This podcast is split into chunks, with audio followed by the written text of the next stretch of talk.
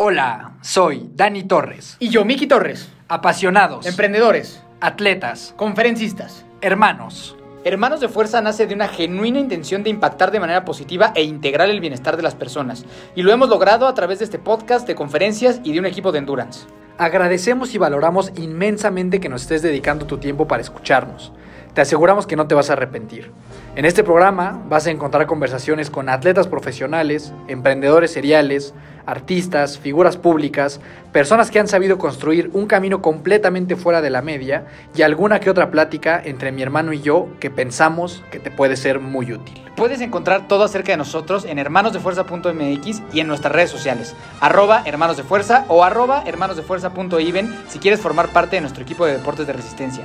Solo envíanos un mensaje y con mucho gusto te explicaremos cómo trabajamos y cómo te ayudaremos a conseguir todos tus objetivos deportivos. No importa si eres un atleta muy experimentado con 15 Ironmans en la bolsa o si es la primera vez que vas a correr 5 kilómetros en tu vida. Esta familia es para ti. Recuerda que también puedes ver todos nuestros episodios en YouTube para que tengas una experiencia más enriquecedora. Nos encuentras, obviamente, como Hermanos de Fuerza.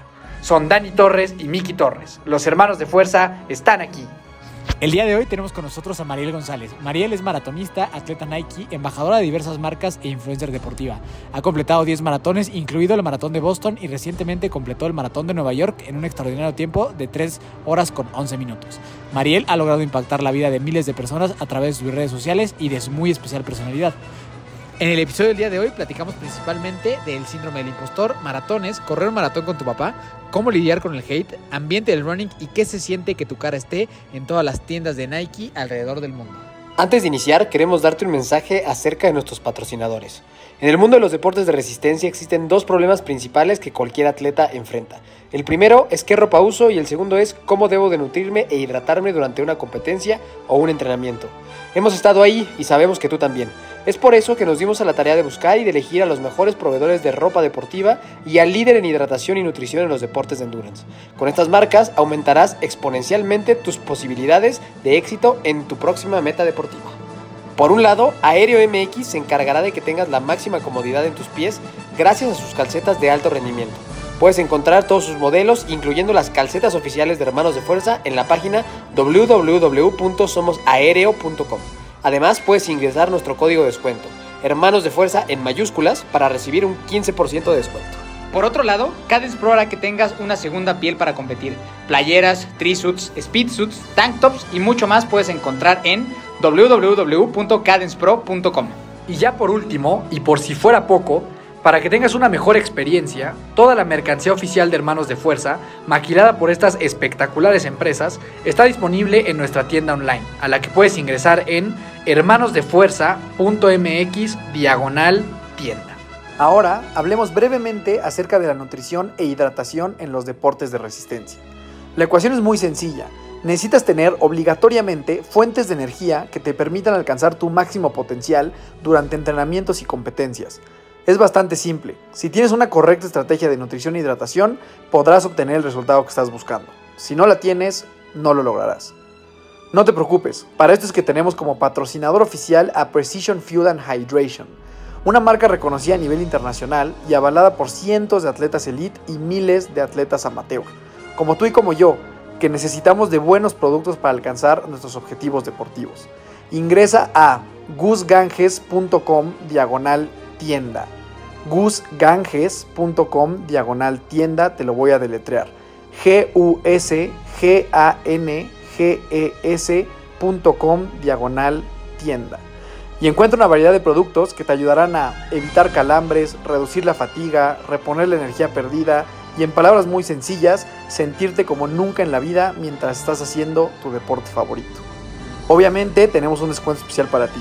Cuando estés finalizando tu compra, ingresa el código PRECISION10 HDF y recibe un 10% de descuento.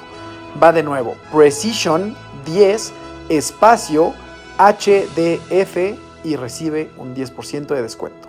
Y una vez dicho todo esto, comenzamos. Mi queridísima Mariel, ¿cómo estás? Bienvenida a Hermanos de Fuerza, tu casa. ¿Cómo estás el día de hoy? Hola, muy emocionada y pues ya llevo esperando esta grabación mucho tiempo, así que súper emocionada. Padrísimo, padrísimo. Pues nosotros encantados y felices de tenerte por acá. Entonces, como debes saber, vamos a iniciar con preguntas de fuerza, preguntas para que la gente te vaya ubicando un poco más y sepa tu punto de vista en algunos temas. Entonces, ¿lista? Sí. Venga, la primera. Dinos algo con lo que pocas personas coincidan contigo. Algún punto de vista que tengas que tal vez no sea muy popular. Siempre seguir el corazón en lugar de la razón. Bien, o sea, guiarte más por las emociones que por la cabeza. Sí. O sea, tú eres team corazón. Team corazón 100%. Y híjole, ya sé que debo meter más la cabeza, pero no, ya funcionaba más el corazón. Bien, bien, me gusta, me gusta. Si pudieras repetir algún día de tu vida, ¿cuál escogerías y por qué? Uy, ay, no sé, muchos, pero bueno. Ahorita, yo creo que el maratón de París con mi papá. Porque correr un maratón con tu papá, pues no sé si se vuelva a repetir, es como super goals, ¿no?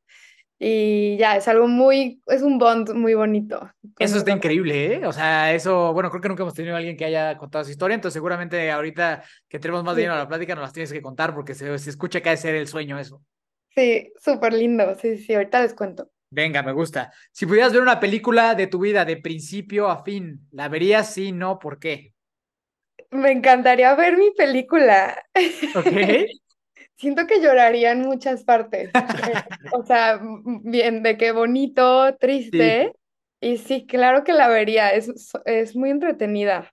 Y algo estresante, pero es muy bonita. Bien, vientos, vientos. ¿Tienes mascotas? No, no tengo. ¿Por alguna razón en específico? Bueno, ya voy a tener. Es que viví 28 años con mis papás. Me mudé literal la semana pasada. Padrísimo, y siempre he querido tener mascotas, entonces yo creo que ya voy a tener una. ¿Y qué va a ser? Un perrito. Bien, bien, bien, bien. Aquí somos muy fans de los perritos y vivir solo con un perrito es de las mejores cosas que alguien puede hacer. De acuerdo. Sí, sí. Qué tierno. Padrísimo. La mejor compra de tu vida. Ay, Dios, esto supone que la gente se lo sabe así rápido. La mejor compra de mi vida. Esta es de las que más piensan, ¿eh? Esta es de las que más piensa la gente. Ok. No sé. ¡Qué difícil! Un buen labial. Ok, bien, bien. Es válido. Hemos tenido de todo aquí. Sí. ¿No? Sí, bien. Siempre te da confianza, te ayuda a verte. Sí. Vientos. Bien dicho.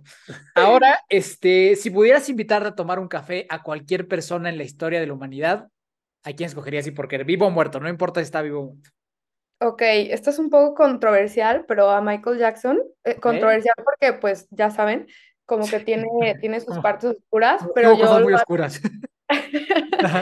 Pero para mí fue como el breaking point en la industria de la música y lo admiro demasiado en tema artístico. Es que tengo mi lado artístico yo, entonces sí, me encantaría. Y ya para que te investigues también si sí o si no, ¿no? Sí, ajá, de que haber dicho la verdad, ¿qué onda? Ya la verdad, ok. Bien, entonces, si pudieras tener un superpoder tipo los Vengadores, la Liga de la Justicia, ¿cuál escogerías y por qué? Mi superpoder sería sanar a la gente. Ajá. Así de que pensándolo, de que tienes cáncer, ya te sané. Vientos, qué padre.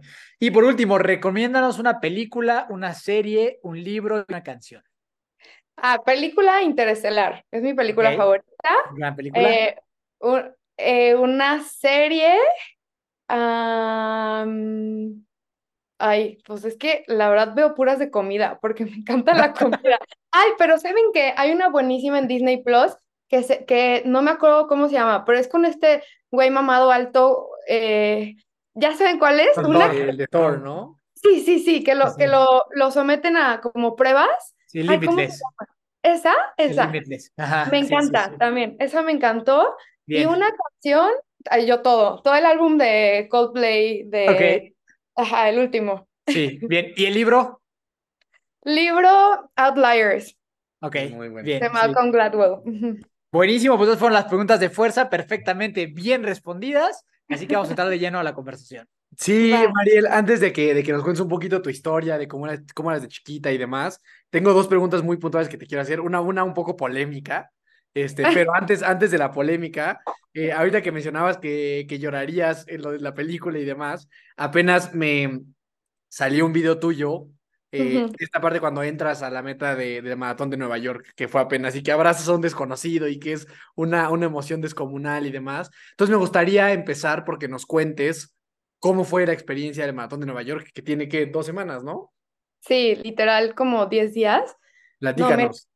No, a ver, yo es que me la pasé increíble en el maratón y es algo que uno no espera porque es el primer maratón que yo dije, voy a dejarlo todo, así me muera en el asfalto. O sea, yo le dije a mis papás, si me muero, de verdad piensen que fue una muerte increíble. O sea, morí feliz. Sí, voy a estar feliz, voy a estar dándolo todo en el lugar que me encanta. Y mi mamá de que, no, ¿cómo? Tranquila. Entonces, literal, mi focus fue de que me la voy a pasar increíble, pero lo voy a dar todo. Entonces, así fue y no puedo creer todavía que me la paso tan bien sufriendo tanto, porque a ver, sí hubo sufrimiento. A partir del 28 fue dolor en las piernas, me persiné y me tomé un ketorolaco y fue de que venga, o sea, please que no me pase nada porque estas piernas ya no están soportando y me faltan más de 12 kilómetros, entonces pues me persiné y a seguirle, ¿no? Y la verdad fue algo mental, como en el 32 ya se me olvidó el dolor de piernas y como en el 38 dije, no manches que lo voy a lograr, porque tenía como de objetivo hacer 3:15. Y en 38 más o menos me di cuenta que lo iba a lograr y ahí fue cuando dije, ya aquí ya, neta me vale todo, o sea, me vale la vida, voy a dejarlo todo. Entonces, y ahí es cuando ya empiezas a ver a la gente morir porque es la parte más difícil. El 38 en la Quinta Avenida es como una subidita tendida. Y esos últimos 4 kilómetros, o sea, vi mi día pasar de dolor, de esfuerzo, no sé cómo lo saqué negativos, o sea, me fui más rápido, y cuando vi faltan 800 metros dije, neta, es un make it or break it, de que dalo todo y que, o sea, ahora sí, full power, ¿sabes? Y sí, o sea, me sentí como una balita, porque como que es subida, lo último es subida. Ah. Y me sentí como una balita porque la gente ya va así de que traca, y yo así que pum, como si me hubieran metido algo, y justo en la subida veo a lo lejos el reloj que decía 3:13, pero ese es el tiempo oficial, ¿no? El tiempo, y dije, no manches que lo voy a lograr, o sea, no, cruzo la meta, y en ese video se ve que volteo para atrás, y veo el 3:13 y yo de ¿qué? Porque no, le puse pausa pero ni vi. Entonces fue no había sentido esa emoción tanto, no podía cerrar la boca, no podía respirar, no podía hacer nada. Entonces la primera persona que vi, sentí que abracé a ese señor y abracé como a todas las personas que estuvieron conmigo. Ese señor, o sea, se acercó conmigo porque me vio tan extasiada y con tanto llanto que dijo, algo le pasó. O sea, se está sufriendo esta niña, ¿no? Hay que ayudarla. Y yo, I did it. Y le gritaba de que, I did it. Y el otro de que, ¿estás bien? Y yo, y al final fue 3:11, ¿no? Fue 3:11. O sea, vi el reloj, 3:13, y luego ya vi que fue 3:11. Y ya, y el señor de que nada más me abrazaba así de felicidades, de que ya... Mira, pues, que ya, órale. Ya suéltame, señorita desconocida. Increíble. Oye, sí, es como el mejor maratón del mundo, o sea, porque yo he escuchado comentarios de que neta ese maratón es, sí, lo máximo. Sea, top 1. Sí, es top 1, 100%, porque es demasiada gente, o sea, es el que más espectadores tiene, 2 millones de personas ahí echándote porras, y obviamente la ciudad es divina, y... Claro. Todo, como que todo suma y se hace algo de verdad muy, muy, muy mágico. Qué cool. Bien, pues muchas felicidades por ese gran logro. Y justamente ahí viene la segunda pregunta. A ver. Como que a lo largo de estos últimos meses he visto en redes sociales como mucha polémica alrededor de los tiempos clasificatorios para los hombres y los tiempos clasificatorios para las mujeres. ¿Sabes? Okay. De que como que es mucha diferencia y que no tendría que ser así, que no sé qué. ¿Cuál es tu perspectiva al respecto? ¿Crees que ese 300 y el 330 es como una equivalencia correcta? ¿Crees que si está el 330 está muy sobrado? ¿Cuál es tu óptica alrededor de eso? Qué raro, porque yo no he escuchado tanto eso, pero ya lo había pensado. O sea, sí, para mí el 300 para un hombre de mi edad es algo muy exigente, y el 330 yo no lo siento tan exigente. O sea, sí, lo veo súper más lograble el 330, y también si comparas los tiempos de los profesionales, el gap no es de media hora entre un profesional mujer y hombre. Entonces, se me hace demasiado a mí también. Que obvio va a haber gente que nos escuche que diga, estás loca, el 330 está muy difícil, ¿no? Pero en mi experiencia creo que sí está muy lejano, y yo creo que próximamente, también dado los tiempos que se han hecho, lo van a bajar para Boston, yo creo. Sí, justo te lo quería preguntar a ti para conocer la perspectiva de una mujer, porque obviamente como hombre todos dicen, no, pues muchísimo, o sea, 330 es algo como bastante accesible, pero, o sea, quería como escuchar tu perspectiva, porque justo creo que, a ver, o sea, tú le tumbaste 19 minutos, ¿no? No, espérate. Tumbé, o sea, tenía 318, le tumbé... Ah, ya te entendí. No, o sea, me refiero, o sea del 330 hiciste como 19 minutos abajo, o sea, sería como que un hombre hiciera 241. Que está, ¿sabes? Muy pocos hombres pueden dar esa marca. Sí. Y creo que el 311 que das tú, muy pocas mujeres lo dan, pero como que o sea, como que son más las que pueden llegar a esa métrica, ¿sabes? A un hombre que tira un 241. Sí. ¿No? Pero también ya como que ya en ese rango, bajarle, o sea, abajo del sub 3, bajarle minutitos es un chorro. O sea, como que... difícil. Pero de todas formas, sostengo mi punto de vista. Sí, el 330 es mucho más lograble que el sub 3. Sí. ¿Y qué te parecería así como, o sea, que fuera como 300 y 315? O 320. Digo, no, 320. Un 320 creo que ya está como bien. Y bajarle 10 minutitos, ¿no? Sí. Sí, estamos hablando con Boston Athletics mañana, ¿no? Sí. A los organizadores, escuchen esto. No, pero yo estoy completamente de acuerdo contigo, 100%. Pero justo quería como conocer tu perspectiva. Pero ahora sí, cuéntanos, ¿qué show, en qué momento te hiciste la diosa del running, influencer máxima? ¿Cómo empezó esta historia? ¿Cómo eras de chiquita? ¿Siempre te gustó el ejercicio? ¿Cómo fue eso? Siempre me gustó el ejercicio, pero yo era bailarina de que 6 horas al día, me encantaba bailar, y los que corrían eran mis papás, muchísimo, o sea, se iban muchísimo de viaje, súper padre, pero mi hermano y yo no entendíamos de que pues, ¿qué les gusta de correr? Yo decía, pues, está padrísimo que vayan a expos y nos traigan stickers y así, pero yo no entendía de verdad, de la nada, de, no, pues nos vamos a correr, y yo... ¡Qué horror! O sea, ¿Corrían juntos tus papás? Sí. Ellos corren desde hace mucho tiempo. De hecho, eran triatletas y luego se hicieron maratonistas. Y pues desde chiquita tengo ese ejemplo cañón en mi casa. Y pues empezamos a correr mi hermano y yo como porque así es, ¿no? Estás en una casa que todo el rato se habla de eso. Entonces empezamos a correr.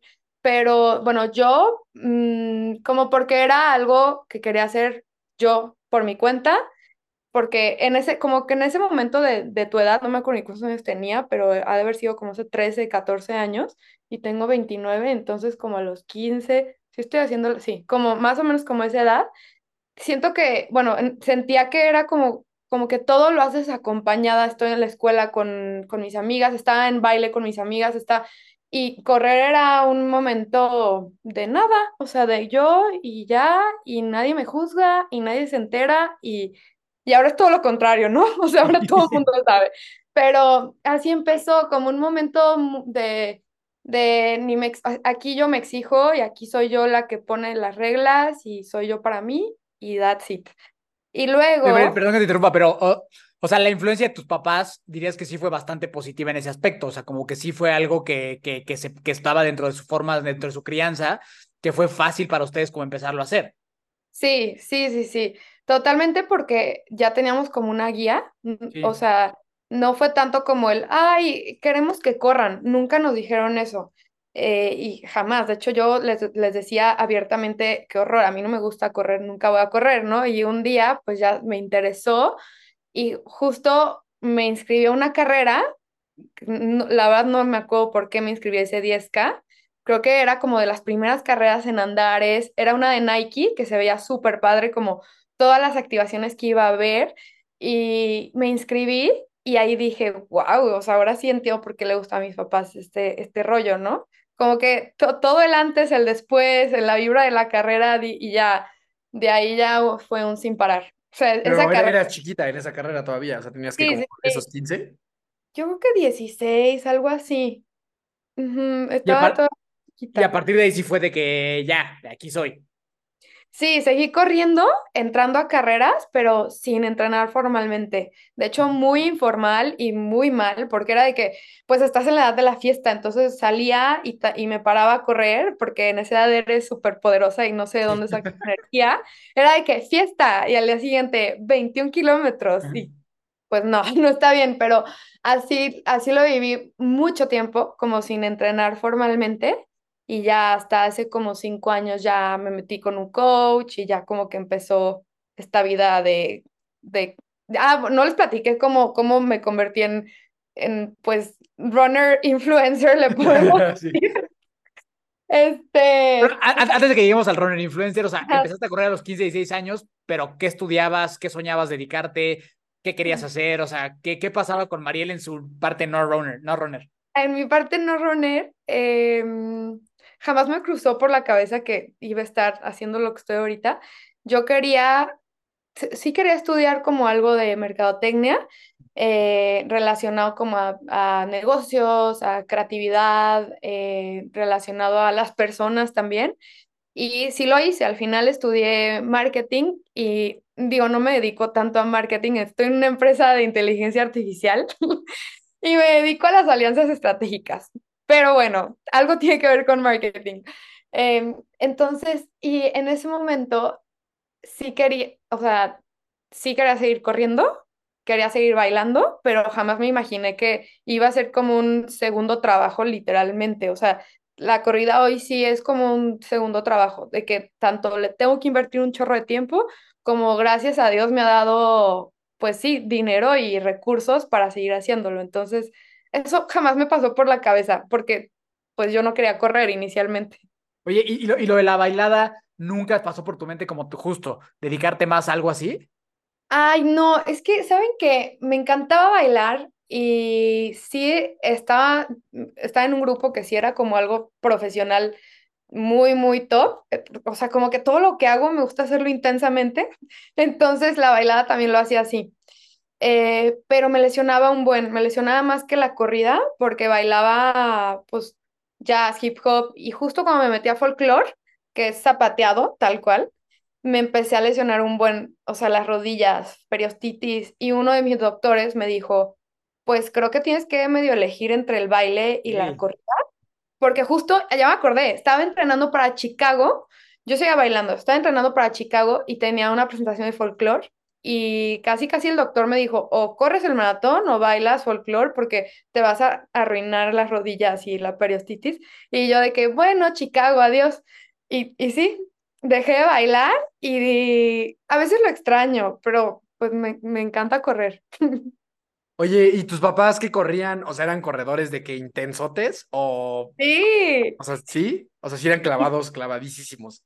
Clavadísimos, siguen clavados. Ayer se inscribieron a Berlín, o sea. Okay. Sí, o sea, como que sí tenías una influencia muy seria en esa parte, ¿no? Oye, platicabas de tu hermano igual, empezó también así. Mi hermano igual, nada más que él lo toma como más relajado, okay. Es un poco menos aprensivo de sus tiempos.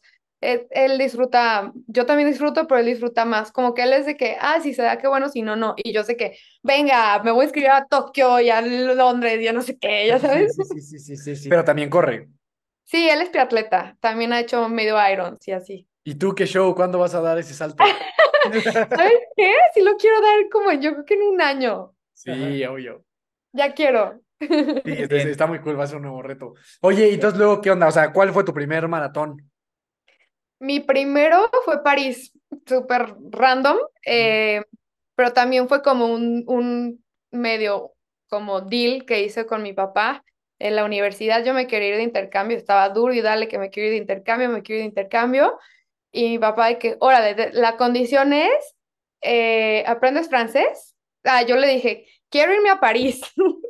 Y ya mi papá, pues va, la condición es que aprendas francés por tu cuenta y que corras el maratón. Y yo, ¿qué? Buena condición, ¿eh? Si algún día tengo un hijo, la voy a aplicar igual. Está increíble esa condición, es una condición privilegiada, la verdad. ¿Te digan eso? Sí. Si no la tomaba, es como, pues no, te están poniendo todo sobre la mesa, sí, ¿sabes? Sí. No hay nada malo, está padrísimo. Y muy duro, porque, a ver, entrenar en tu intercambio, sí, claro.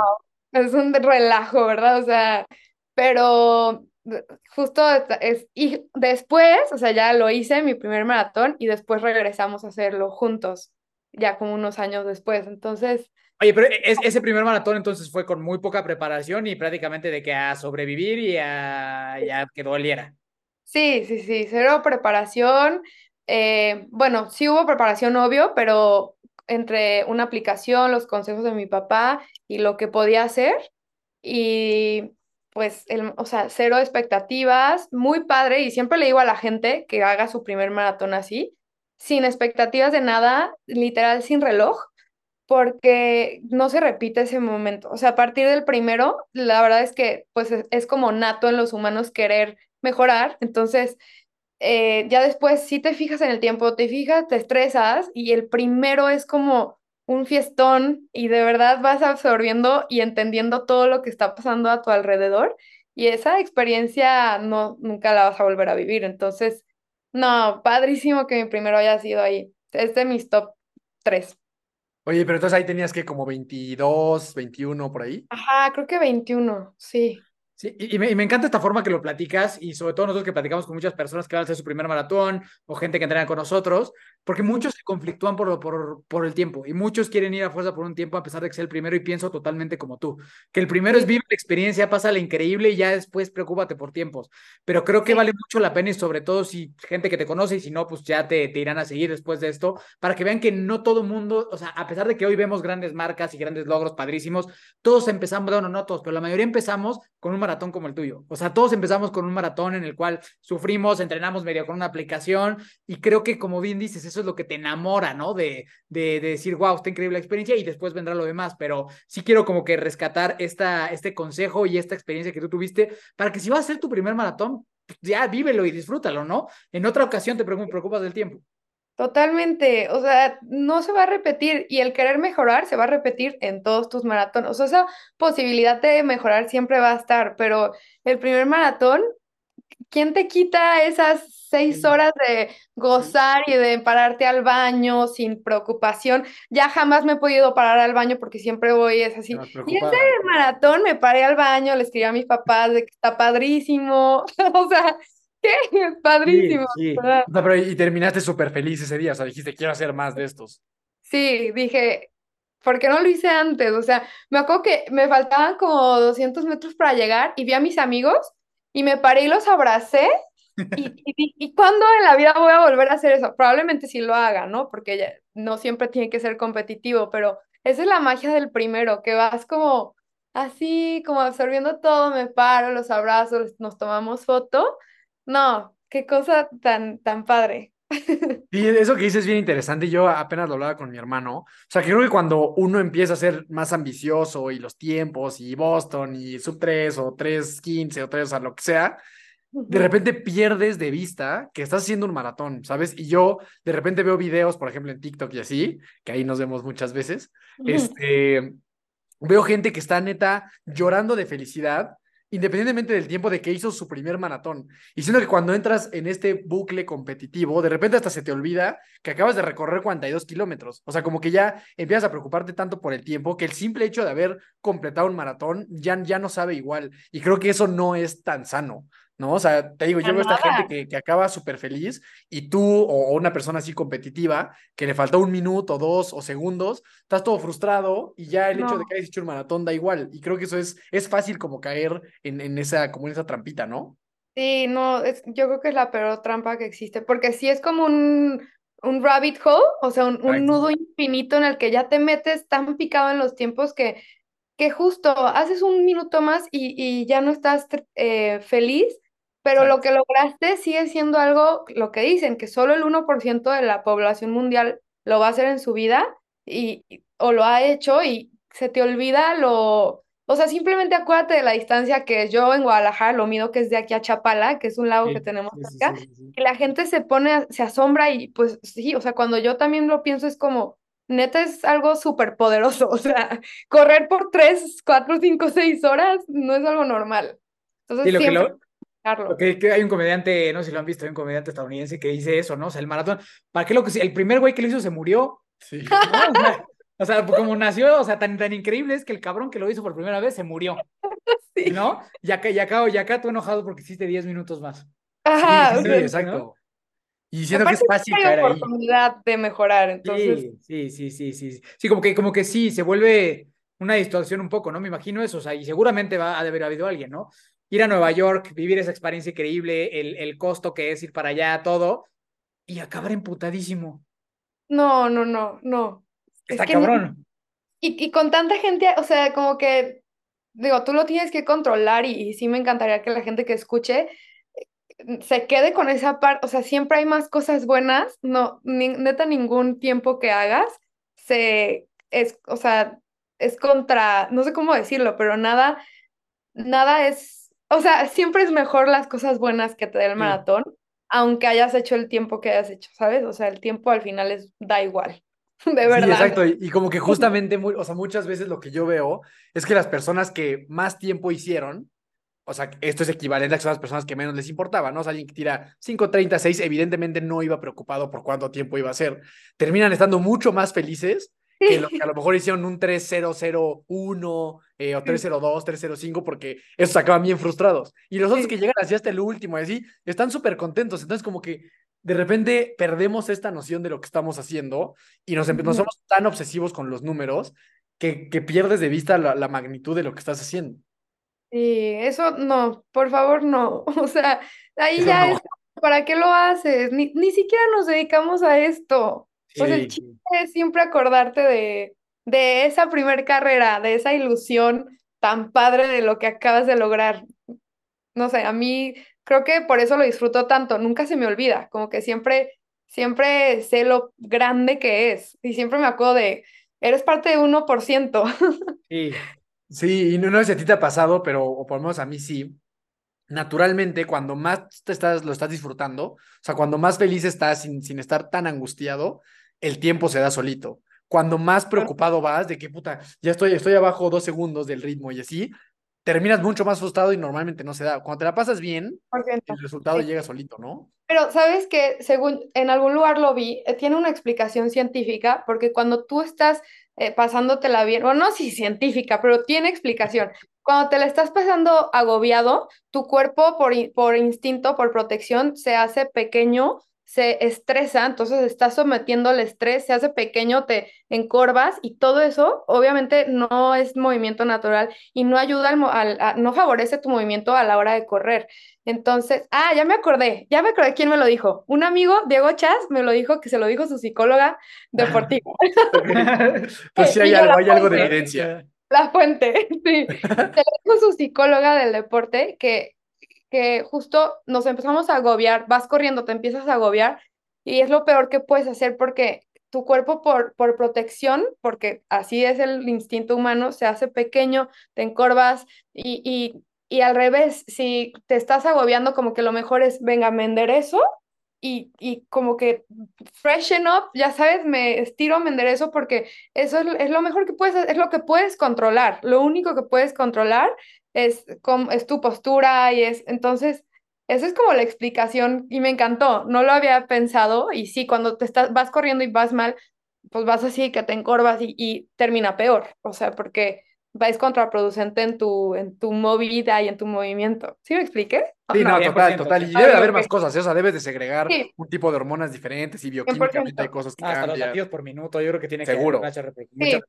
Y se siente, o sea, yo lo he vivido muchas veces, cuando voy a decir que puta, tengo que hacer este tiempo a fuerza y traes esa presión, Sí. A lo mejor a veces lo das, pero ni siquiera te la pasas bien. Y cuando dices, pues voy a este medio maratón pues a divertirme y a saludar a la gente y así, de repente llegas y dices, wow, qué tiempo pasó. Totalmente. Así que disfruten. Sí, ¿no? el tema es... Gocen. El tema es conclusión, gocen. Sí, sí. Sí, y eso yo creo que es así. O sea, la verdad creo que el factor indispensable para tener éxito en lo que sea en la vida es que te la tienes que pasar bien. En la chamba, en el deporte, en lo que... Si no está el factor diversión, es muy raro que te vaya bien, porque naturalmente eres bueno para lo que te diviertes. Si no está ese componente, se hace difícil, ¿no? Sí. Pero bueno, entonces, acabamos este primer maratón. ¿Qué siguió después? ¿Qué siguió después? Creo que después hice Chicago. Sí, París, hice Chicago. Ajá. Uh-huh. A ver, acabé mi primer maratón y dije, esto lo quiero seguir haciendo toda mi vida. Y ya me metí a Chicago y otra vez fue... Es que mi papá y mi mamá son expertos en convencerme de hacer cosas.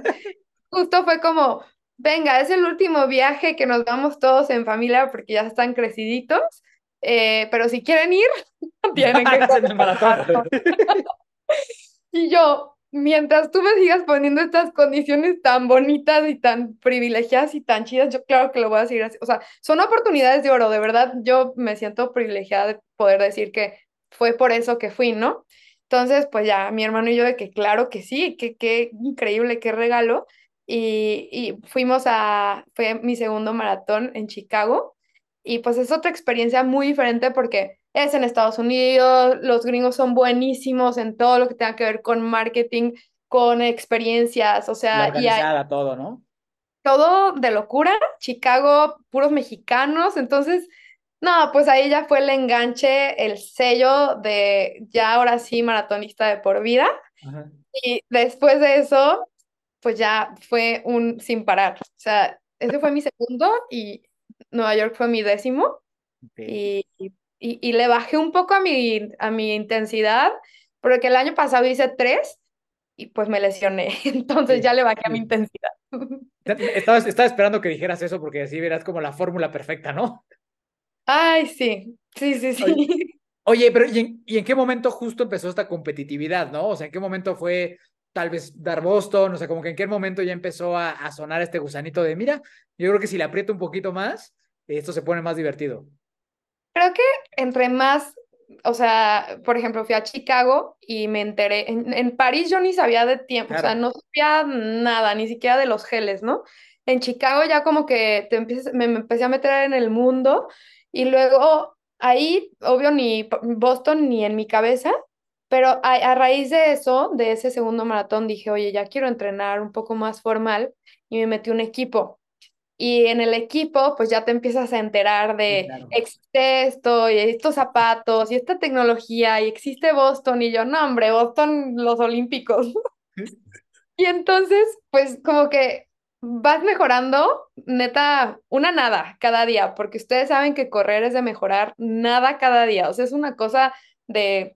o sea, mucha paciencia, pero esa mejoría se ve eventualmente, entonces se va viendo la mejoría, entonces tus objetivos van creciendo, entonces eventualmente Boston ya era algo más como palpable, y pues dije, ¿cómo? O sea, sí podría lograrlo, yo podría ser esa olímpica, según yo, ¿no?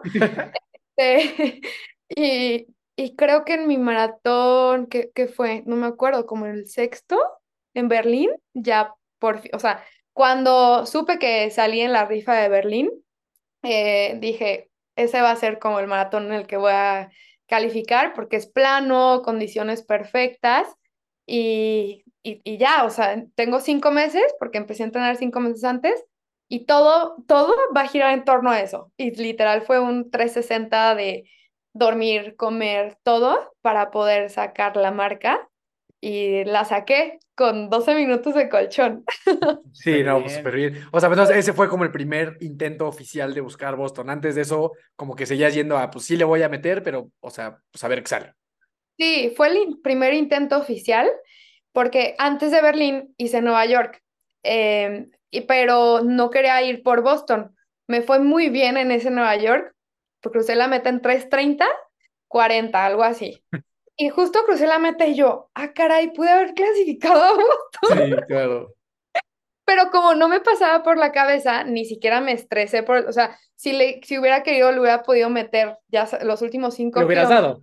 Y lo hubiera dado probablemente, pero ni era mi meta. Entonces dije, no, el próximo sí o sí lo saco.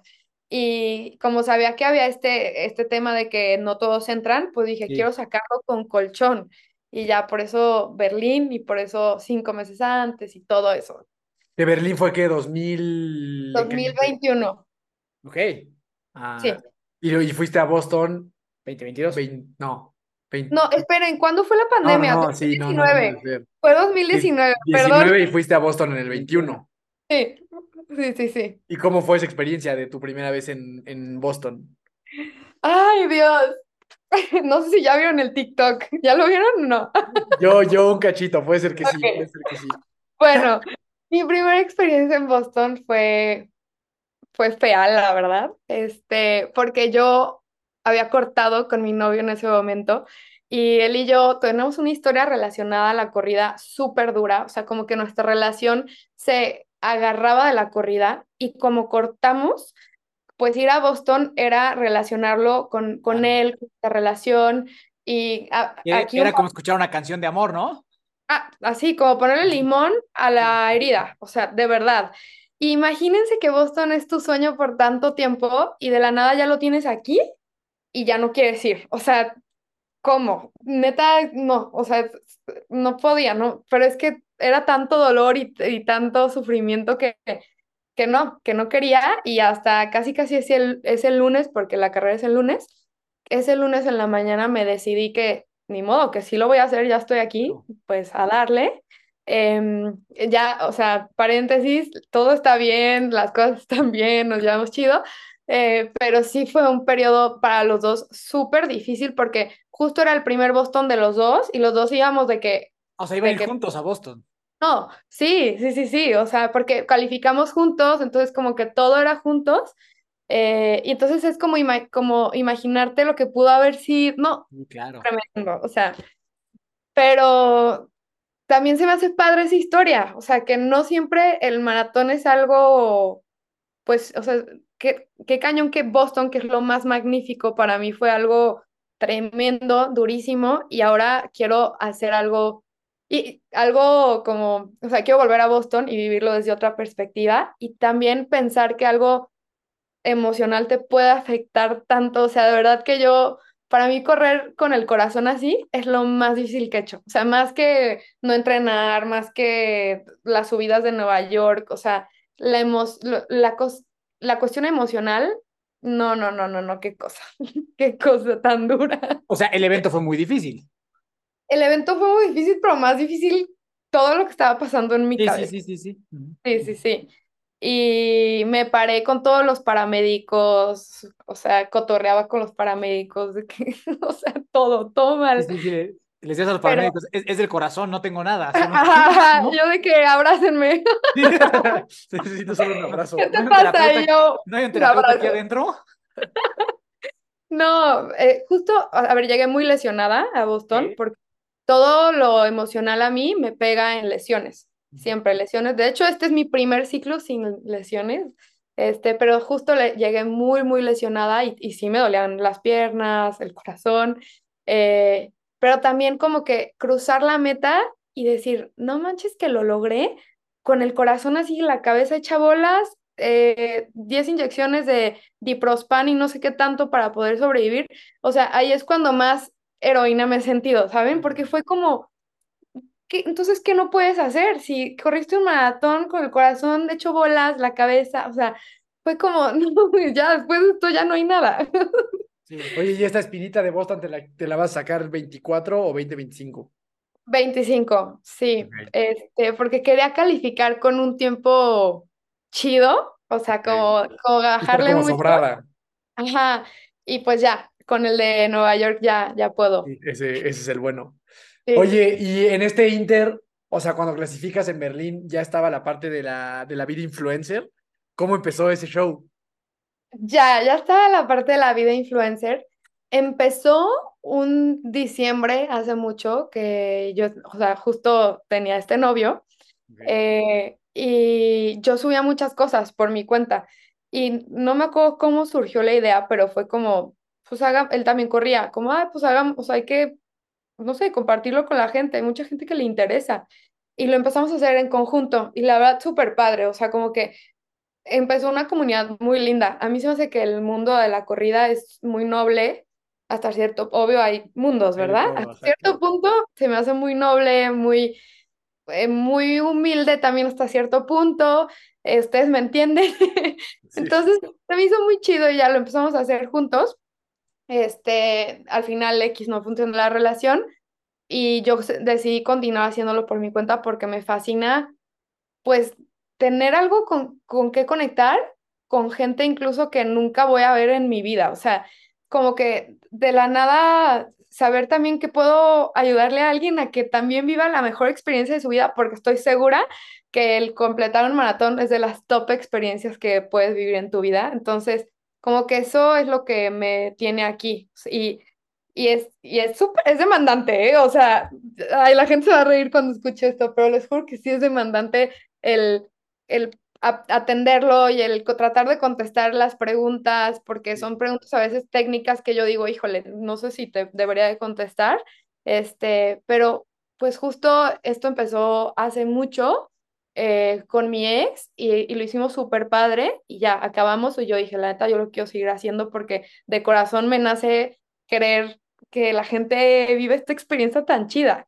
Sean, no, o sea, esto fue en TikTok. Esto fue en Instagram, empezó en Instagram. Okay. Ajá. Okay. Y de TikTok estuvo súper random porque yo grabé todo el maratón de Toronto el año pasado, como iba a hacerlo como muy tranquila, decidí grabarlo todo y lo subí así, casi sin editar y explotó. Así fue un boom, 8 millones de vistas y ya. Y ahí es como explotó la vida de influencer por esa red social. O sea, pero entonces, o sea, como que el punto de inflexión fue este último video, o sea, del maratón que dices. Sí, el de Toronto fue de que locura, como que la gente creo que conectó mucho con lo difícil que es, todo lo que implica, porque creo que nadie había visto, bueno, de esos que lo vieron, todo lo que pasa en un maratón, o sea, hay gente que ya no puede, lo que te tienes que tomar, comer, el antes, el después, la ida al baño, la ropa que te quitas, lo que te pones, o sea, la gente piensa que es correr y ya, y siento que cuando lo ves todo desglosadito, kilómetro por kilómetro, es de que, wow, de verdad sí, ahora entiendo por qué les encanta. Y ya, creo que conectó y pues está padre. Oye, ya, y antes de ese video, o sea, todavía no había, o sea, lo de trabajar con las marcas y eso. O sea, ¿fue después de eso? No, la verdad, ya como que no fue, ajá. Se me hace bien, bien padre que muchas de las marcas con las que trabajo, y de las más grandes de las que trabajo, ¿puedo decir marcas o no? Sí, obvio. Bueno, por ejemplo, Michelob, Nike, Garmin y muchas marcas como muy grandes me buscaron desde que no tenía seguidores casi, o sea, como que, y me lo han recalcado varias veces que no es por los seguidores casi, o sea, pues no, pues como que es más el propósito de tu cuenta y de lo que intentes transmitir.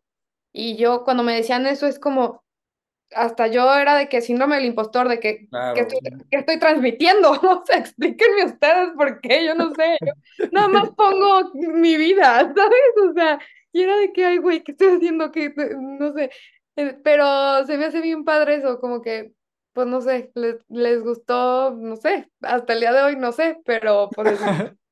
Oye, y justo, ¿no? Hablando de esas marcas, particularmente de Nike, que pues 1000 personas quieran trabajar, estar con Nike, ¿no? ¿Qué se siente? O sea, ¿qué se siente ser una parte, o sea, ser parte de la familia de Nike? Ay, no, es mi sueño, de verdad. Sí. Sigue siendo mi sueño, ya lo estoy viviendo. No, es que, a ver, yo lo puse en mi mood board, así hace mucho tiempo, siempre hago mood boards. No, vision board. ¿Cuál mood board? Sí, vision board, sí, vision board. Vision board, ajá. De que yo quería en algún momento hacer algo con Nike, ya sea trabajar en Nike, adentro en marketing. De hecho, cuando me gradué de mercadotecnia, mi proyecto final fue con Nike y mi equipo ganó y fue una locura y llevaron a mi equipo a las oficinas de Ciudad de México. Yo no pude ir. pero dije, es que esto fue, ¿no? Esto era mi sueño, ya pasó. Pero jamás me imaginé que unos años después yo iba a salir en la campaña. Y cuando me dijeron, yo justo también pensaba que era una campaña, pues, local, y para mí lo que fuera era bueno, ¿no? O sea, sí. Creo que eso es algo muy importante que creo que todos se deben de quedar, como que creo que lo que venga siempre lo recibo como buenísimo, o sea, porque antes de eso no tienes nada. Entonces, así sea una campaña local o una campaña literal de tu colonia, pues no la tenías, ahora la tienes. Entonces, celébralo de todas formas. Y cuando me dijeron que era algo global, empecé a ver el contrato y yo de que, no, ¿qué es esto? No, le tuve que decir, o sea, no, esto ya se salió de control, no lo podía creer y lo sé ya sin creer. Mis papás no me creían, mi papá de que, hasta que no lo vea. Entonces, yo ya estaba en México grabando la campaña y mi papá de que, hasta que no lo vea. Y yo, pero es que aquí estoy, o sea, es real. Y mi papá, es que no te creo. Y ya, pues, ¿qué se siente? No sé, es como si de chiquita querías ser Messi y luego eres Messi. Y, o sea, así siento yo, de verdad, no sé, siento como que ya después, ya sé que después esto hay más cosas y espero, pero toda la vida quise hacer una campaña con Nike porque es mi marca favorita y ahorita ver mi cara en todo el mundo es como, ay Dios, no sé. Oye, justamente ahorita mencionaste algo que me parece muy interesante, la parte del síndrome del impostor, ¿no? Sí. Que me imagino que así como crece la felicidad de este tipo de cosas, pues creo que también es un síntoma que puede crecer, ¿no? Es decir, cañón. Y ahora estoy allí en todas partes, neta, o sea, esta parte como de neta sí soy tan buena, ¿no? Sí. Creo que es como algo que siempre nos preguntamos cuando empezamos a crecer, de repente tienes como esa desconfianza personal. ¿Cómo ha sido para ti eso? Sí, ¿sabes por qué? O sea, el síndrome del impostor siempre llega, pero algo que me dijo alguien en algún momento, híjole, tengo mala memoria, pero fue como, a ver, las marcas invierten mucho dinero en esas campañas, o sea, no es como que dijeron, 1, 2, 3, ella, o sea, lo eligieron pensando 1000 veces, analizaron todo, entonces, si ya te eligieron, eres tú, y disfrútalo, y así con ese ejemplo de la marca, es con todo, ¿no? O sea, si te dieron el trabajo, ya pasaron por todos los perfiles, ya hicieron un filtro muy grande, y eres tú, y algo vieron en ti, entonces, ya nada más queda que tú también confíes en ti. Y es bien fácil decirlo, obviamente, pero hacerlo, pues es un poco más difícil. Pero eso es lo que me recuerdo a mí cuando como que me entra el síndrome de que ellos confiaron en mí, ¿por qué yo no estoy confiando en mí? O sea, así de fácil, es un tema de confianza. Y otra cosa que va como agregada a eso es también la responsabilidad que trae estas cosas, porque obviamente, pues, mi cara está en todos los Nikes del mundo, entonces crece un poco mi exposure, mi exposición en el mundo y mis redes sociales tienen más atención, mi vida tiene más atención, entonces sí llegó un momento en el que dije, tal vez ya deba de controlar como un poco lo que estoy subiendo pero a mis redes, pero también dije, pero así les gustó, sí, entonces, ¿qué hago? Ya saben, entonces al final fue como pues sigue haciendo lo que estabas haciendo, o sea, ¿por qué le voy a mover? ¿Por qué voy a empezar un nuevo carácter porque ahora resulta que soy la cara de Nike, ¿sabes? No, entonces, pues decidí seguir haciendo las cosas que hago y ya, como que sí pensar que tienes esta responsabilidad de un poco más, o sea, porque ya no son 2,000 personas a las que vas a impactar, ya son 16,000, 70,000, entonces sí, como que siempre traigo ese chip en la cabeza, pero también intentar, pues, ser yo dentro de lo que cabe. Oye, Mariel, y dentro de este ser tú y este crecimiento y todo esto, el hate, ¿cómo te ha ido?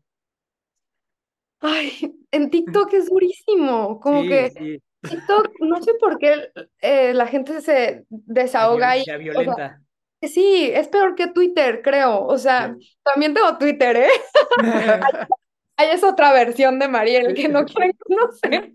Pero sí, en TikTok como que ha habido mucho hate de cosas que ni al caso, de que, no sé, me grabo regresando de correr y me ponen comentarios como, ¿por qué estás tan despeinada? Y yo, que voy regresando de correr, pero yo que soy tan emocional, lo leo y yo sé que... Sí, o sea, sí te mueve las fibras el hate de TikTok. Y la verdad al principio sí, y luego ya empecé a ver que pues es, con todo mundo, o sea, de verdad es parejo, y entre más creces va a haber más hate, entonces pues es como poner esta barrera de lo bueno y de lo malo también, porque, o sea, como que decir, ni lo bueno es muy bueno, ni lo malo es muy malo, porque también lo bueno es de que te amo, cásate conmigo, y pues no, ¿verdad? Exacto. Sí. Pero gracias al cielo no me ha tocado cosas tan feas, porque no, te metes a redes sociales y hay cosas durísimas que no entiendo por qué la gente se anima a poner, y pues ya, no sé, eso como que digo, siempre va a existir el hate, y qué triste, pero supongo que a ustedes también les ha tocado, ¿no? Muchísimo, sí. a mí en TikTok es también cañón, pero sabes que al final también, si tú sacas la proporción, así, a ver, tuve este video y tuvo, no sé, 200,000 vistas, ¿no? Y eso tuvo 10,000 likes y, no sé, 80 comentarios. Si tú sacas la proporción, a lo mejor de todo eso hay 8 comentarios de hate, ¿sabes? Sí. Y todo lo demás es una proporción positiva, los likes y los buenos comentarios, pero como que naturalmente tendemos a enfocarnos en todo lo malo, ¿sabes? Pero si tú sacas una matemática sencilla, siempre en todos tus videos va a ser mucho más lo bueno. Sí, tienes toda la razón, sí, pero como que nos vamos a lo malo, o sea, lo bueno de que se sube la balanza, pero llega lo malo y la bota. Ah, un comentario y es como, híjole, pero los otros 100,000 likes que tuve, ese comentario es lo más importante. Oye, ¿y tú cómo haces? O sea, ¿cómo lidias con eso? Es decir, ¿los borras, les contestas, los ignoras? La verdad sí intento contestar, muy como enfrentando un poco, no agresivo, pero por ejemplo, si me ponen de que, ¿por qué no estás peinada? Es de que, hola Juan, carita sí, de amor. Exacto, como sarcástico, ¿no? Sí, pero no estoy siendo sarcástica, o sea, de verdad estoy siendo objetiva, de que, hola, respondiendo a tu pregunta, estoy despeinada porque corrí 10 kilómetros, o sea, es normal, ¿sabes? Porque... no me sale lo sarcástico, o sea, como que intento darle la vuelta de una manera en que medio se sientan mal de tirar. Como que no te pueden decir nada.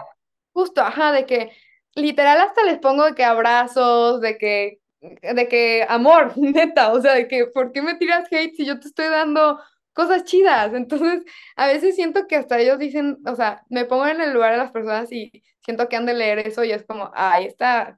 de que qué flojera, me puso amor. No peleó. Ajá, sí. No peleó, qué flojera. Sí. La verdad, a veces yo a veces sí peleo. No, tú sí juegas. Yo a veces sí juego. Tú sí eres. Sí, o sea, porque hay veces como que, es que también a veces lo que pienso es, a ver, esta gente que tira hate, si no alguien de repente los pone en su lugar, o sea, como que a mí si alguien me comenta algo que es una completa estupidez y es puro hate, sí lo confronto como para que se vuelva a pensar 2 veces cuando quiere intentar humillar a otra persona en redes sociales. Eso está bien. Sí, o sea, como que también siendo que ciertas personas... Exacto, como que si siempre les das como por su lado, pues lo siguen haciendo.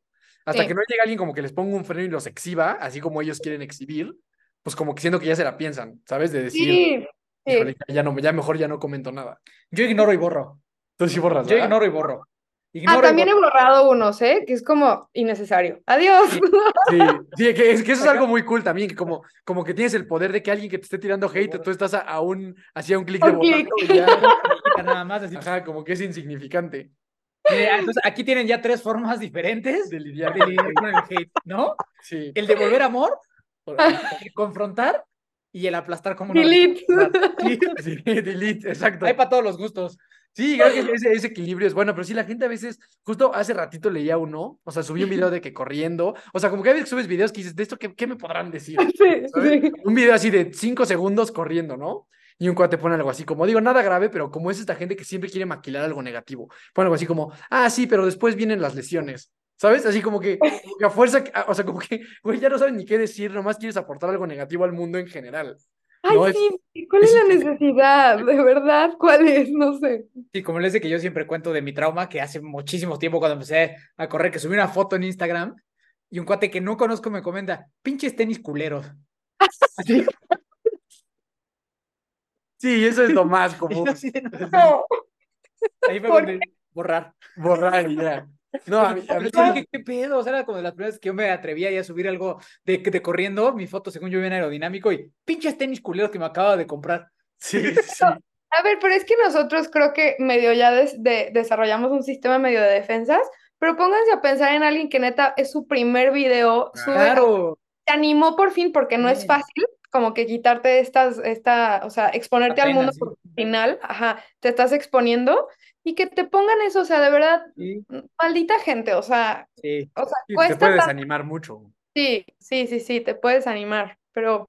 Sí, o sea, puedes decir, nunca más en mi vida vuelvo a subir. Ajá. No, yo sentí bien feo, porque eso fue antes de Hermanos de Fuerza y todo. Sí. Porque aparte, o sea, no, ni siquiera sé cómo me encontró, o sea, no sé ni siquiera quién era, o sea, no me seguía nada, solo se metió ahí a lastimar mi corazón. Sí, es algo súper común. Yo tengo ahí como dos, que ya hasta ubico perfectamente, que en cada video me comentan algo, ¿sabes? Que ya, o sea, te juro que ya hubo una vez que le comenté así de que, güey, ya hasta te quiero mucho. O sea, porque siempre me comentas, siempre... Gracias por darme engagement. Sí, o sea, ya eres mi brother, tú, porque cada vez me comentas algo, ¿sabes? Ya está. Esto fue más crítico. Sí, exacto. Es como decir, el hater es un fan sin terapia. Obvio. Así. Tal cual. ¿No? Total. Pero bueno, entonces, a ver, ya hicimos todos estos maratones, la parte de trabajar. Dentro de tu perspectiva de vida y tu visión, creo que esa es la respuesta, pero ¿tienes pensado en algún momento tornar toda tu parte profesional a este mundo y dejar esta parte en la que estás haciendo, o la neta nunca? Mira, ahorita te diría que no, porque me gusta mucho mantenerlo como amateur, o sea, y mantenerlo como un hobby, y que sea mi...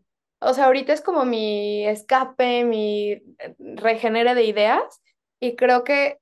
Y me encanta mi trabajo, o sea, también me encanta como, es que me dan cosas muy diferentes, entonces, no sé, seguro lo puedo encontrar en la corrida, todo lo que encuentro en mi trabajo, ¿no? Pero no sé si ahorita lo encontraría, entonces me gusta mucho tener los dos, y todavía no me siento como lista, también económicamente, como para decir, me voy a dedicar a esto, y si no me gustara tanto mi trabajo, pues tal vez sí estaría como muy enfocada en, no, pues tengo que, o sea, voy a sacar algo de la corrida, pero siento que los dos me dan mucho, o sea, me dan cosas diferentes, entonces todavía no.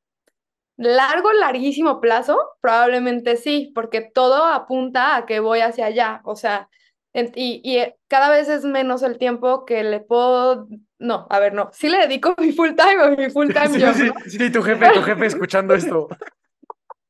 Y yo, disclosure, Mariel, por favor, pasa recursos humanos. No.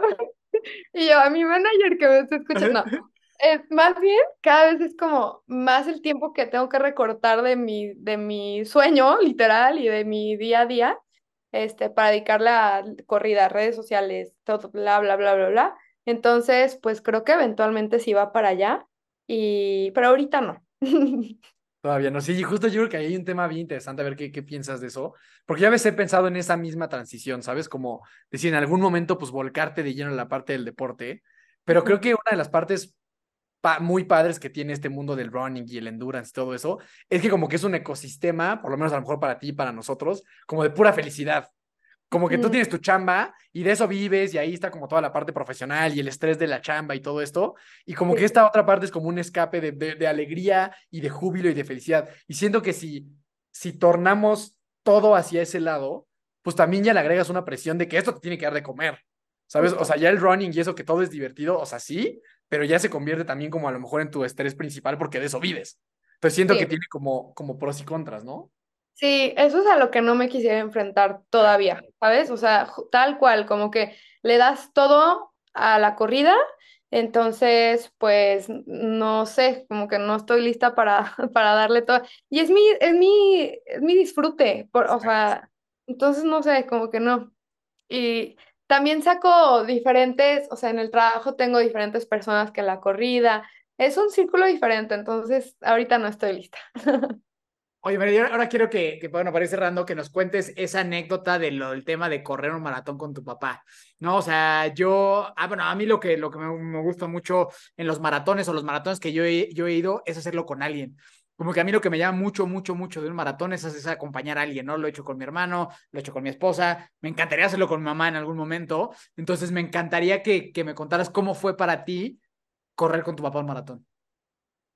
Bueno, para empezar quiero decirles que mi papá es muy bueno, o sea, tiene un 2.41, es crack, de verdad, y hasta el día de hoy te puede sacar un 3, tiene 67 años, te puede sacar 3 horas sin problema. Entonces, en ese entonces yo creo que traía 3.48 en maratón. Y me estresaba un poco correrlo con él, o sea, de antemano, porque yo ya sabía que él para él ese tiempo es una fiesta, ¿no? O sea, literal iba a pachangueársela conmigo. Y eso fue, o sea, arrancamos y él iba, o sea, sí me dijo, me voy a ir contigo, porque pues qué padre correr juntos. Y yo le dije, sí, pa, pero yo, o sea, tú vas mucho más rápido, que please no te me acerques tanto porque me voy a estresar, saber que tú pues tienes muchísimo más velocidad. Entonces, literalmente, o sea, arrancamos juntos y luego veía que se iba y luego regresaba y se iba para atrás y luego iba a otro lado. O sea, se la vivía dando vueltas. O sea, él estaba gozando más que nadie en el maratón.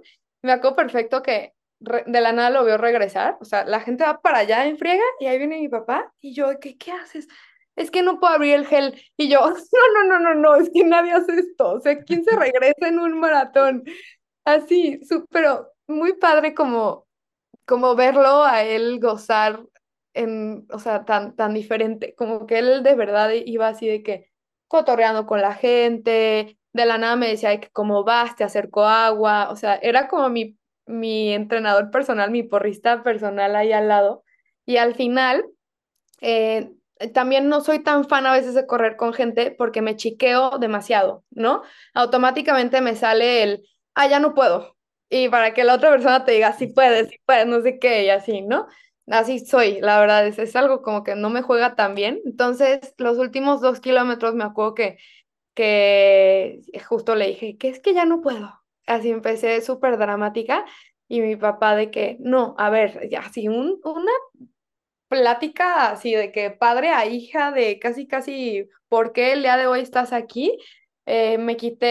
Cuando ya me agobio en un maratón y ya no puedo, me empiezo a encuerar, o sea, no encuerar, pero me quito de que los audífonos, me quito el reloj, me quito el cinturón, estoy así que ya aventando todo, de que ya odio todo. Entonces me empecé a quitar todo y mi papá iba cargando con mis cosas, mis audífonos, mi celular, mi cinturón.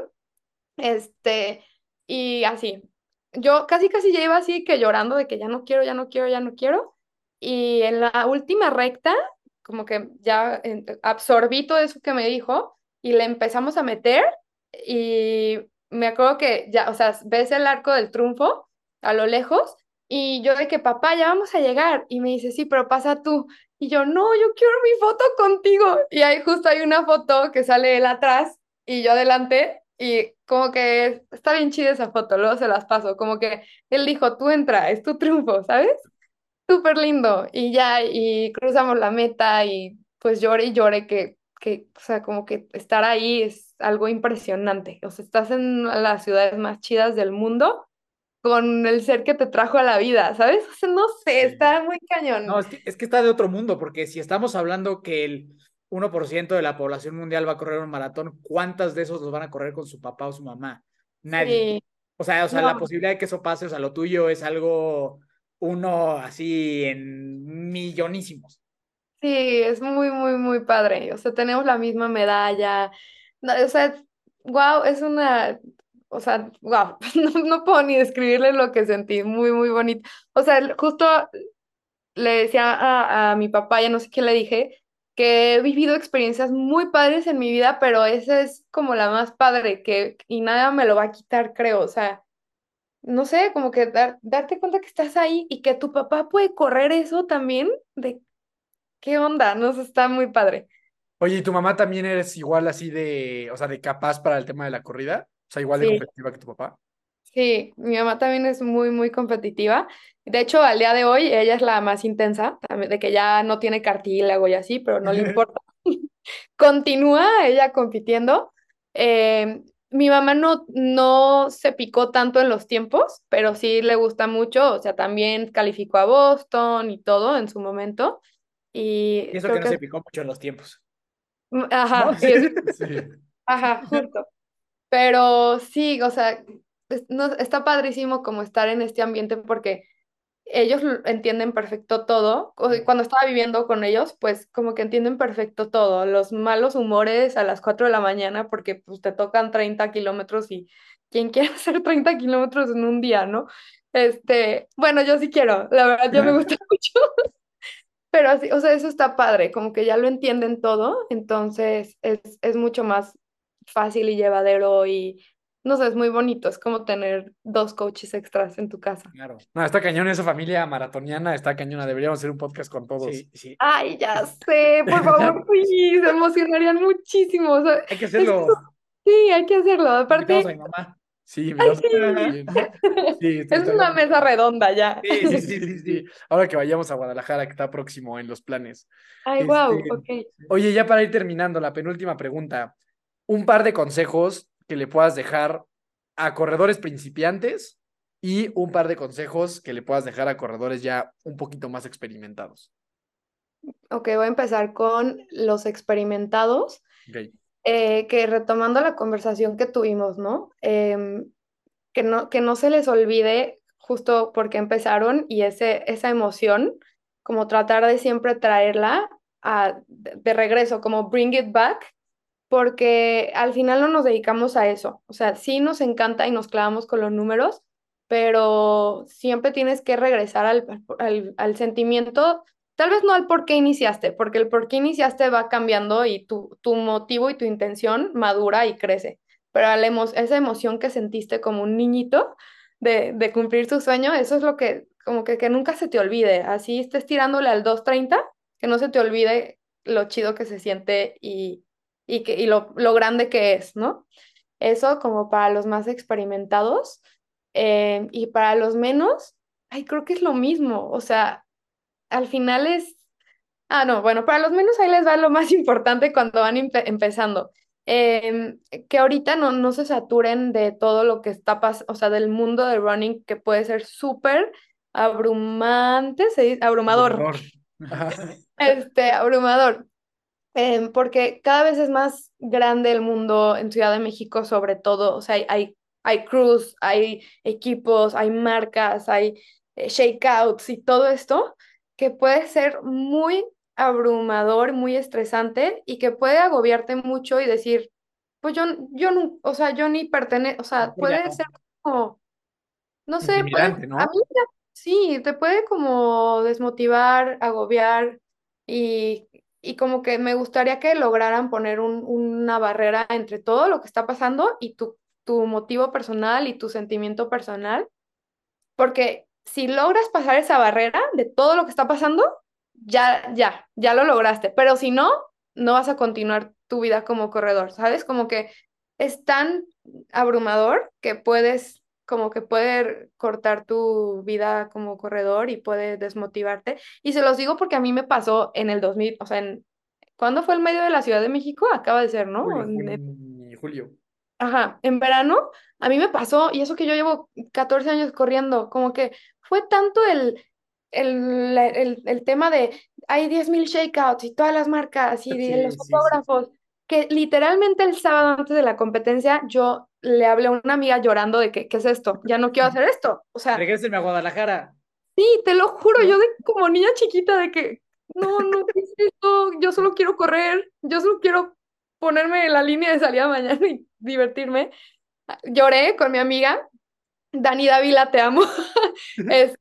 Apagué mi cel, dije, no quiero saber nada más, porque se me está olvidando que yo quiero disfrutar mañana, se me está olvidando que el shakeout no es lo importante, ni la marca, ¿saben? O sea, por más que trabaje con marcas, es tan abrumador que a veces se te olvida. Entonces, literal, apagué mi cel, me fui a comer unos sushis, que no sé por qué comí sushis un día antes.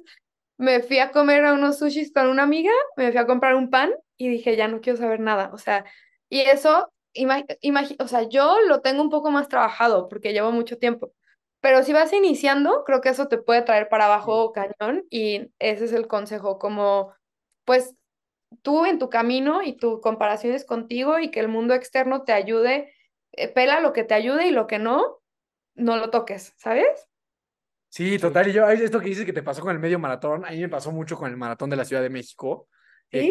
que yo hice este año, y que yo estaba descansando ya desde una semana previa y como concentrado en lo que tenía que hacer y así, y yo veía justamente estas miles de cosas y a unos corredores los mandaban a un hotel, a un masaje, y luego a correr con un keniata, y luego regreso a otro restaurante, y luego otra cena, y luego otra comida, y yo decía, estamos ya a un día del maratón, o sea, es momento de estar pues más concentrado en lo que va a ser y en correr, y no tanta, como tanto folclore y tantas cosas, ¿sabes? Sí. También, y sí creo que si eso lo ve una persona que va a correr por primera vez un maratón, pues como que sí, dice, ¿qué está pasando aquí? Pues, ¿de qué se trata esto, no?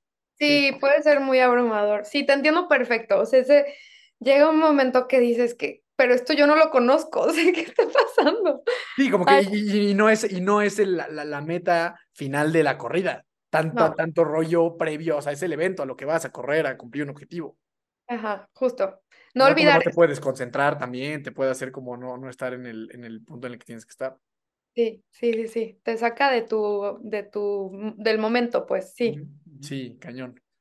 Pues buenísimo, Mariela, y te va ahora sí la última pregunta que le hacemos a todos los invitados e invitadas del programa.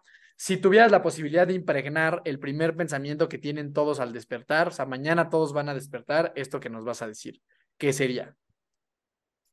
Que todo es posible, literal. Lo que quieran, lo pueden lograr y sí, eso. Bien. Pues mil gracias, Mariel, por haber estado con nosotros. ¿Dónde te puede seguir la gente? Ya sabemos que eres famosísima, pero ¿dónde te pueden buscar? Me pueden buscar en Twitter, en LinkedIn, literal, en TikTok, en Instagram, en Facebook, próximamente en YouTube. High five, ya lo cerré hace mucho. No sé, me gusta estar en todos lados, como que me creo generación Z o alfa, no sé, pero de que sale una nueva y yo estoy feliz ahí. Pero no, a ver, me encanta conectar con la gente y literal hasta de que LinkedIn, Twitter, lo que sea. Pero ¿cómo estás? Sí, ¿cómo sabes? Ah, perdón. Más que Qué bueno que estás en todas partes, pero ¿cómo? Mariel González, como en las que son de que LinkedIn y esas, y en las demás Mariel GRR. Ok, perfecto. ¿Ah? Buenísimo, Mariel. Pues no sé, ¿algo más que quisieras agregar? Ay, no sé, me la pasé muy padre. De verdad, es de las conversaciones más chidas que he tenido. Gracias. No, hombre, muchísimas gracias a ti. De verdad, admiro mucho. Muchas gracias. Nosotros también a ti. Ahorita que hablamos de esta parte de por qué las marcas te buscan y que te lo cuestionas, creo que es muy claro. O sea, creo que es una vibra bien especial y creo que todo esto que has construido, pues definitivamente lo mereces. Entonces, de verdad, mil gracias por haber estado con nosotros. Vamos a estar por allá en Guadalajara en febrero, en el medio maratón. Seguramente, pues tú también lo vas a correr, ¿o no? Sí, ya me vas a hacer llorar, ya viste. No, pero de verdad te lo digo de la manera más honesta y pues ya nos estaremos viendo por allá. Para correr juntos, ¿va? Va, sí. Y para armar el podcast con las familias. Y el podcast sí. Pues, lista, ok. ¿Va? Pues, Mariel, muchísimas gracias. Te mandamos un abrazo grande hasta Guadalajara. Que sigan los éxitos, como dice mi hermano, ¿no? Da mucho gusto cuando a la gente con buenas intenciones y genuina le va bien y pues tú eres una de esas. Entonces, de verdad, toda la admiración, cariño. Y aquí tienes tu casa siempre, para lo que quieras. Toluca. Hermanos de Fuerza es tu casa y si quieres venir a entrenar a altura, también en Toluca se pone divertida la situación. Lo haré, lo necesito. Muchas gracias. Te mandamos un abrazo muy grande. A mí me encuentras como Miki Torres C y nos ves, buscas, escuchas como Hermanos de Fuerza en todas las plataformas donde existan los podcasts. Nos vemos a la siguiente. Recuerda siempre que nunca te rindas y la buena suerte te encontrará.